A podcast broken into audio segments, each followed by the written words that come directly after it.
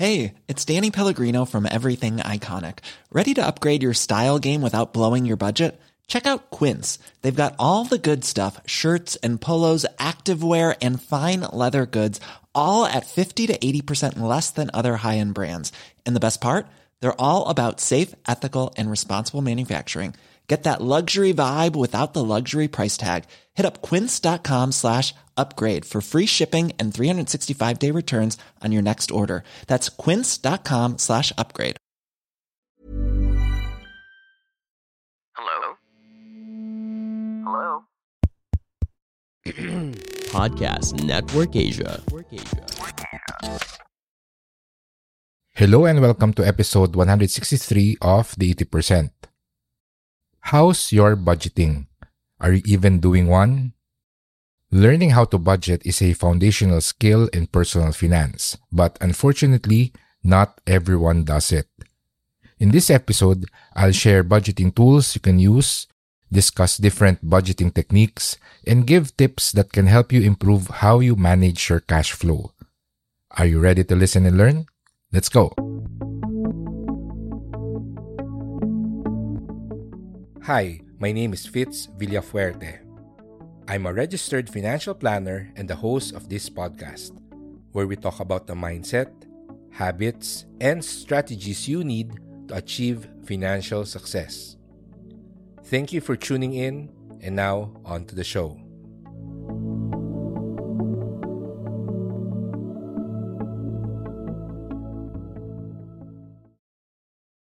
I'll be sharing with you mga tools, techniques, and tips kung paano tayo mas uh, magiging magaling, efficient, and paano talaga natin pwedeng i-manage yung ating budget. This is, of course, very important dahil kung hindi natin alam kung paano i-budget yung pera natin, yung income natin, then mahihirapan tayo mag-save. At kung nahirapan tayo mag-save, mahirapan din tayo mag-invest. So, tuloy-tuloy yan, dikit-dikit, And I always emphasize that we should always have a solid financial foundation. Parang bahay, kapag hindi matibay yung pundasyon ng bahay mo, isang bagyo lang, isang dindo lang, pwedeng masira or gumuho, di ba? So yung wealth na binibuild natin, kailangan maganda rin yung foundation natin. And one of the foundational principles in building wealth is learning how to manage our budget. For our discussion, I will be giving you some of the tools that I use in budgeting, some of the techniques that you can do to budget your money, and end with some tips that are very important in becoming efficient in budgeting our money.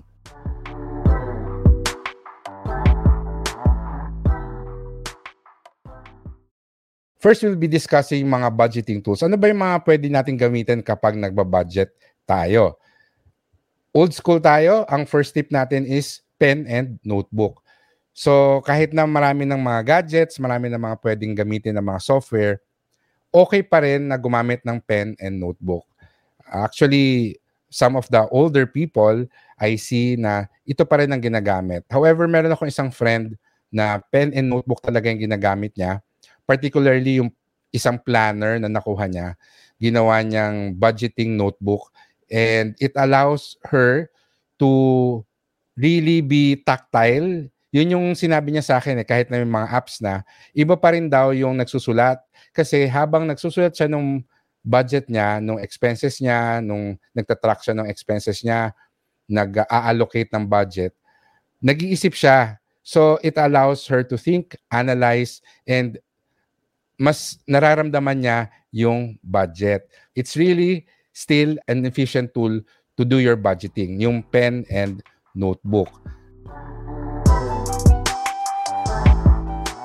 Yung next na tool na pwede natin gamitin, which is what I actually use is Microsoft Excel or Google Sheets. Para sa akin, gusto ko yung meron tayong spreadsheet kasi pwede magkaroon ng mga automated na calculations. Hindi na natin kailangan ng calculator para i-track yung mga ongoing expenses natin or to see kung ano ba yung trend ng mga spending natin. So you can definitely use Microsoft Excel or Google Sheets and kung Mac user kayo, yung numbers, di ba? ang importante sa Microsoft Excel or when you're using a spreadsheet is kailangan medyo matyaga kayo sa pag-build. May mga templates na nada-download online. In fact, sa blog ko meron ding Excel template na available for free for download that you can use. But personally, I would recommend na i-build nyo siya on your own kasi mas merong appreciation kung paano ba gumawa ng budgeting system kung ikaw mismo yung gagawa ng sarili mong Excel sheet. You can always just start with your income for one column, tapos yung second column, ito yung mga expenses mo for the month, tapos meron kang running balance. And as you do that every day, you track your expenses, meron ka na maiisip eh kung paano siya mas magiging efficient or kung mga additional na mga cells na pwede mong uh, idagdag para matrack yung mga specific spending mo. Actually, ganun ako nagsimula. Income and expenses lang. Tapos naisip ko, kailangan merong description ito mga expenses. Ano ba siya? That started me on putting categories. So ito food expense, ito transportation, etc. And then, I decided na dapat total ko kung magkano lahat yung food expenses ko, magkano lahat yung transportation expenses ko. So I started doing this back in the early 2000s, yung aking budget Excel. And through the years, highly customized to my personality, to my character. And it really helps me analyze my spending. So sana meron din tayong tiyaga na gawin yon. kung ayaw natin ng medyo manual pa rin, no? Kasi pag Excel, medyo manual pa rin yan. We can definitely use yung mga available na mga budgeting mobile apps. And marami nang nada-download na mga free. Yung iba talagang napaka-comprehensive.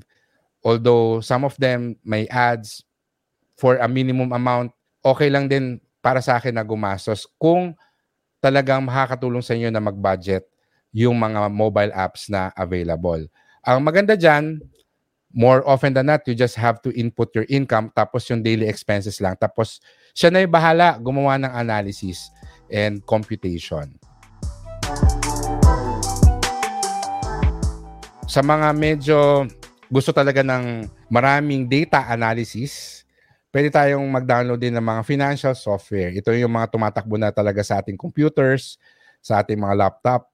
And meron akong kaibigan, yung financial software, initially, ginagamit niya para sa business niya, para sa business accounting. But later on, na-realize niya, pwede ko rin gawin ito para sa personal account ko. So, yun yung ginagawa niya. And ang maganda dito sa mga financial software, pwede kang mag-input na rin ng mga investments mo. And unfortunately, most of the financial software is made in the US. So yung mga connection sa mga bank para may auto-update, connection sa mga iba't ibang investments para auto-update din yung mga values ng mga portfolio, hindi natin magagawa dito sa Pilipinas. But in any case, very robust pa rin siya. Pwede naman manually i-input yung mga data na yon. And ang maganda dyan, yung ibang financial software, although syempre paid na yon, pwede siyang gumawa ng financial plan para sa'yo. So hindi mo na kailangan ng isang financial planner para gumawa ng isang investment strategy. Pwede na rin yung financial software na mismo ang gagawa sa'yo. But of course, it's important na naiintindihan mo kung paano siya binild at uh, i-customize mo pa rin siya kasi hindi pwedeng automated lang na kung ano yung binigay sa'yo, yun kagad yung i-follow mo. Personal finance is personal and dapat sa mga tools na to, we use them to save time but ultimately in the end, tayo pa rin dapat yung nagde-decide kung ano yung final budgeting system natin or ano yung final output ng ating budget. I'm very sure mayroon pang mga ibang budgeting tools dyan. And for me, these are the four major tools that I see that people use.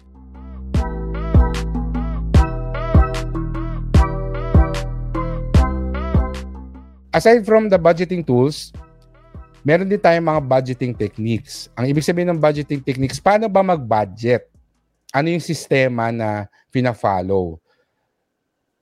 Sa mga beginners, ang usual na sinasabi ko para hindi ma-overwhelm is yung pay yourself first method. Simply, pagdating nung sweldo mo, save a specific amount or percentage of your income as your savings. Kaya siya pay yourself first. Tapos kung ano yung matira, yun na yung gagamitin mo for your expenses.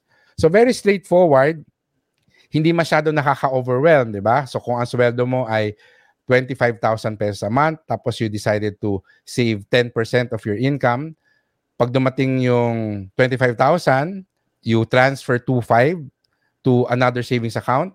Tapos kung ano yung matira dun sa ATM or sa salary account mo, yun na yung panggastos mo araw-araw. You don't necessarily have to budget kung magkano yung budget sa food, magkano yung budget sa transportation. Ang magiging challenge mo na lang dito is titipirin mo yung nasa ATM mo para hindi siya maubos bago dumating yung next sa sweldo. I think that's a beginner-friendly way to start your budgeting. You don't really have to have a perfect system at the start. Ang importante is, one, nakakapag-save ka na. Pangalawa, by following the pay yourself first method, hindi mo na rin iisipin na, uy, kailangan ko mag-save, kailangan ko mag-save. As long as meron kang pera dun sa salary ATM mo, pwede kang gumastos technically kasi kahit na maubos lahat yon nakapag-save ka na sa umpisa.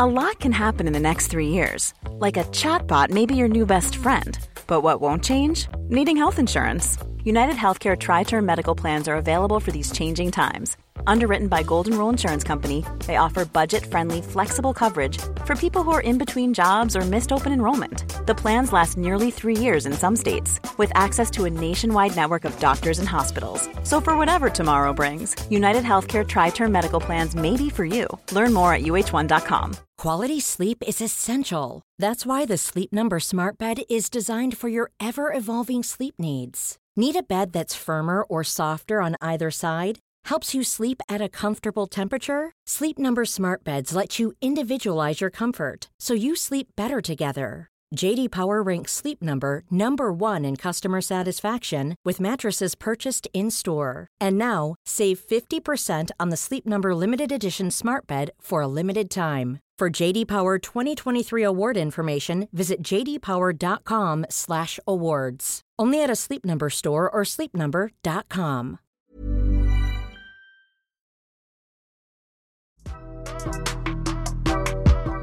Ito very popular kasi napaka-simple ng concept, yung 50-30-20 method, which means 50% of your income should go to your necessities o yung mga needs mo. 30% of your income papunta sa mga wants. Tapos yung 20% goes to your savings. So pagdating ng sweldo mo, naka-allocate na kagad yung portions, di ba? This works for a lot of people, to be honest, pero hindi siya nagwo-work sa lahat ng tao kasi may mga tao talaga na sobrang laki ng mga necessary expenses nila na kulang yung 50%. Baka sa kanila, mas maganda na gawing 70-20-10. 70% for the needs, 20% for the wants, 10% for the savings. Yung iba nga, 90 5-5, no? So, kasi ang dami talaga nilang necessary expenses and usually sila yung mga breadwinners. Look at your expenses, track your expenses and see kung ano yung average na percentage of your needs, wants, and yung possible na pwede mong i-allocate for your savings. So yung 50-30-20, that's a starting point.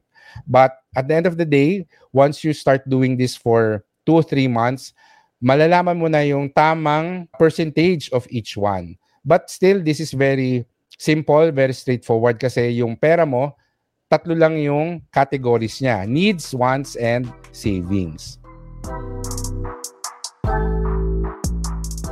The next budgeting technique that you can do is yung envelope method. Particularly envelope method, nakita ko to very effective sa nanay ko. Marami siyang envelope, nakalagay doon yung categories. Ito yung pang grocery, ito yung pang kuryente, pantubig, etc. So marami siyang envelope. Tapos pag binibigay ng tatay ko yung sweldo niya, di-distribute niya na doon sa mga envelope. And of course, kung merong gastos, doon sa particular envelope siya kumukuha.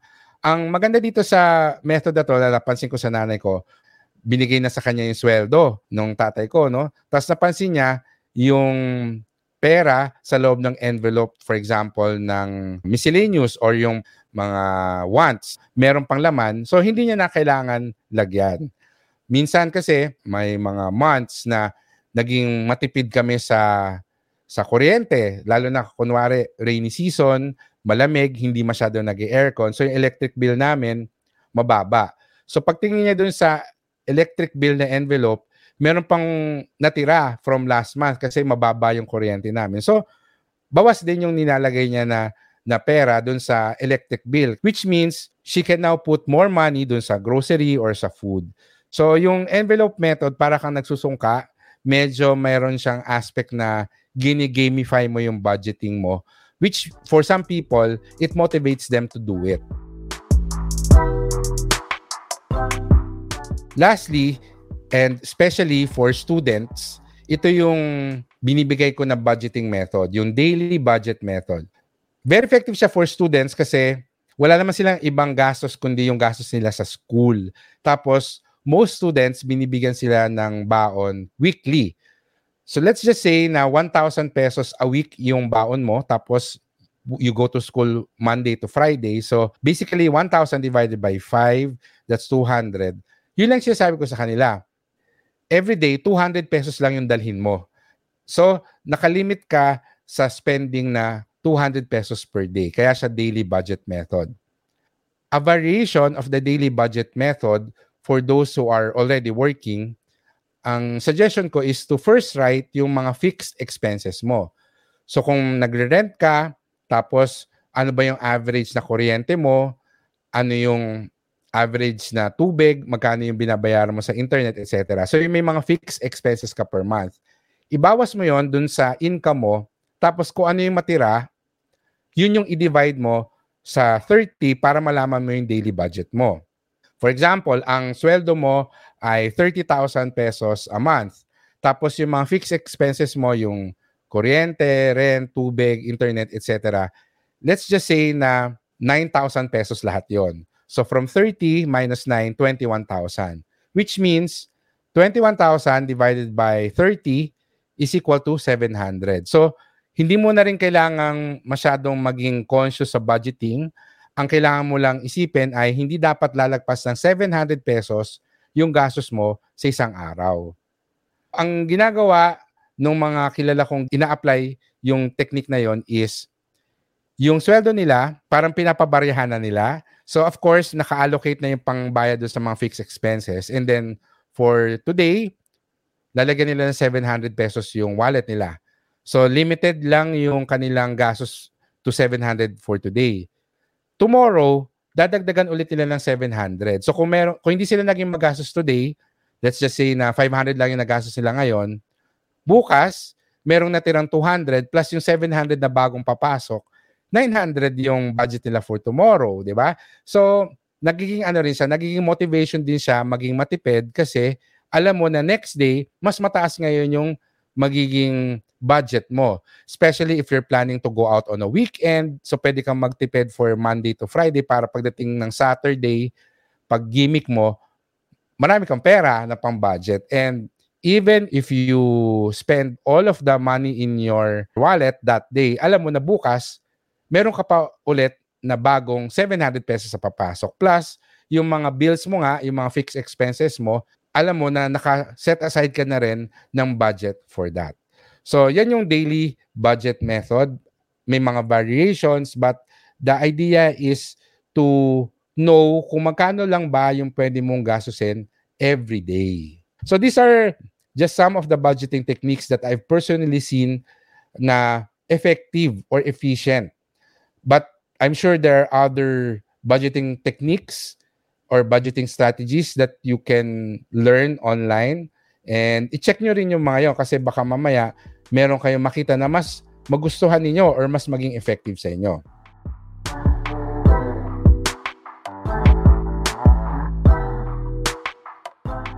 Which brings us to the budgeting tips that I want to share with you. Particularly yung first one, you need to be patient you need to make it a habit and it will slowly become easier and faster to do. Aaminin ko na ang pagbabudget, hindi siya ganun kadali, hindi siya ganun kabilis gawin. Pero habang ginagawa mo siya ng madalas, kapag naging habit mo na siya, mapapansin mo rin na pabilis ang pabilis siya gawin.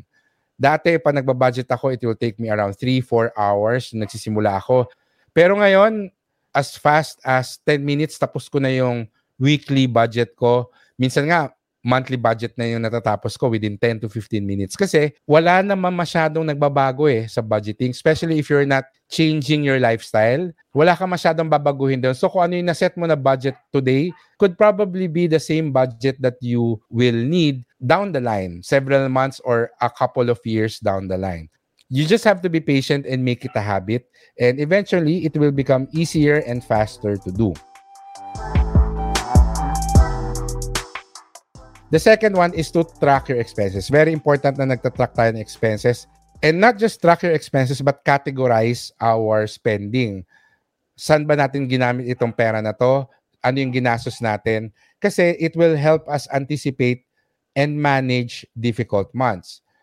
Alam natin na every summer, tumataas yung kuryente natin. Particularly sa bahay namin, yung average electric bill namin for the year mas mataas siya ng 10 to 15% every March, April.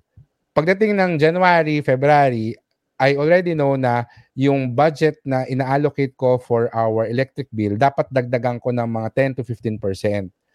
Ganun din pag December, usually yung grocery namin, it goes up around 20 to 25%. So, yung grocery budget namin for December, diadagdagan ko ng mga 20%. So it's important to track your expenses because it will help you anticipate and manage difficult months. Lastly, there are a lot of budgeting strategies out there. And what's important is to find the one that works best for you. So, itry nyo yung isang budgeting technique. Sabihin na natin na yung pay yourself first method. Kung after 2-3 months, parang hindi mo siya feel or nahihirapan ka mag-budget, then that's probably not for you mag-shift ka dun sa 50-30-20 method. So again, try it for 2 to 3 months. Kung parang hindi mo pa rin siya feel, then go to another budgeting strategy. Try mo yung envelope method.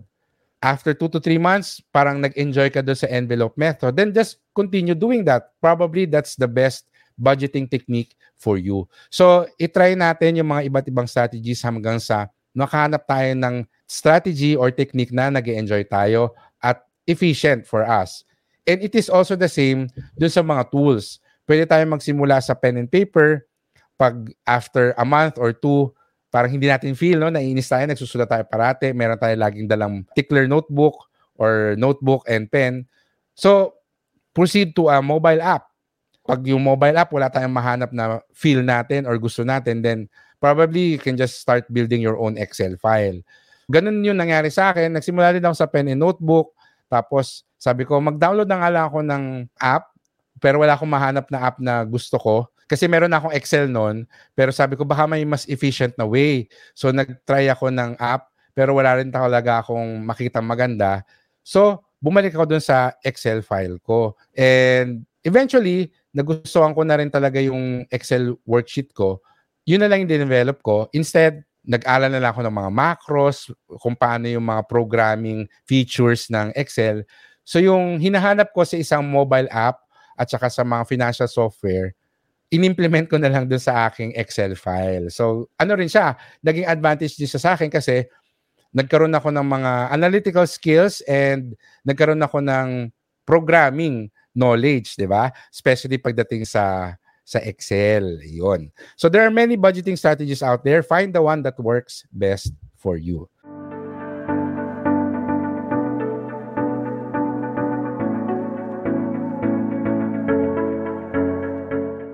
I hope ay nagustuhan niyo yung mga shinare ko at uh, nakatulong sa inyo. Especially right now na kailangan talaga marunong tayo mag-budget because things are uncertain economically, hindi pa rin talaga ganun ka-stable yung ating global economy and national economy.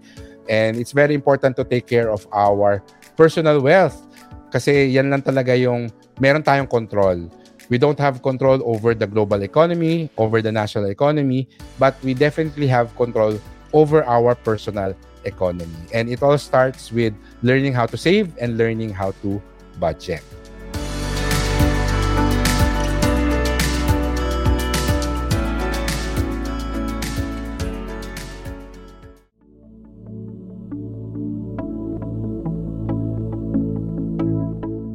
And that's the end of our episode. Thank you for listening. To contact me or catch up on our previous episodes, you can visit our official website, the80percentpodcast.com. Lastly, be sure to subscribe to our podcast, leave us a review, and share it with your friends. Muli, ako si Fitz Villafuerte at magsama-sama ulit tayo sa susunod nating episode. Goodbye, take care, and stay safe.